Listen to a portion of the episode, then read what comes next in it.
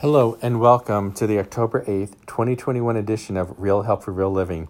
My name is Tony Marciano, President and CEO of Charlotte Rescue Mission. And later in this podcast, I'll tell you more about the Charlotte Rescue Mission and how it can help you or someone you love who struggles with addiction. But first, let's get started with today's podcast, which is entitled I Went to the Auto Show. You won't believe what somebody gave me. Well, I recently had the opportunity to attend the auto show at the Charlotte Motor Speedway. I love looking at cars from the days when I was growing up.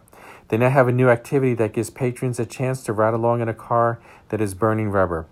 Using Dodge Chargers and Dodge Challengers with the Dodge Demon motor, I watched thrill seekers sit in the front passenger seat, holding their phones, taking video while the driver spun around them in circles, burning rubber and creating a lot of smoke.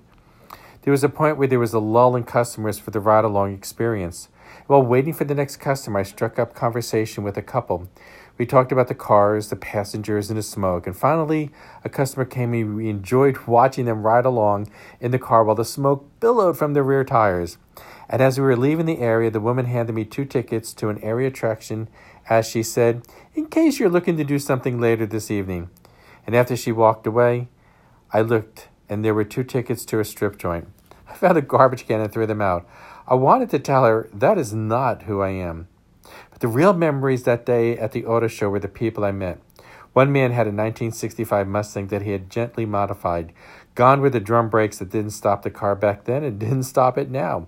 Instead, he had four wheel disc brakes. I would learn about the subtle modifications he made to the car. There was a spoiler that was built into the trunk lid. The hood was fiberglass and had an air intake. He showed me the interior. It was not stock. The seats were sturdier than what Ford provided in 1965. There were bolsters on the sides of the front seats. I learned that it was his college car. He had owned it for almost two decades and enjoyed driving it, and over the years he had had it painted. Then in one of the buildings was a greatly modified 1938 Chevy. It didn't look like a car, rather, it looked like a truck. It was wider than the average truck. It also had dual wheels on the back axle. I had a great chat with the restorer. Unlike the Mustang owner who had made subtle changes, he wanted to radically modify a vehicle so it was almost unrecognizable. He cut the car in half and widened it by 12 inches.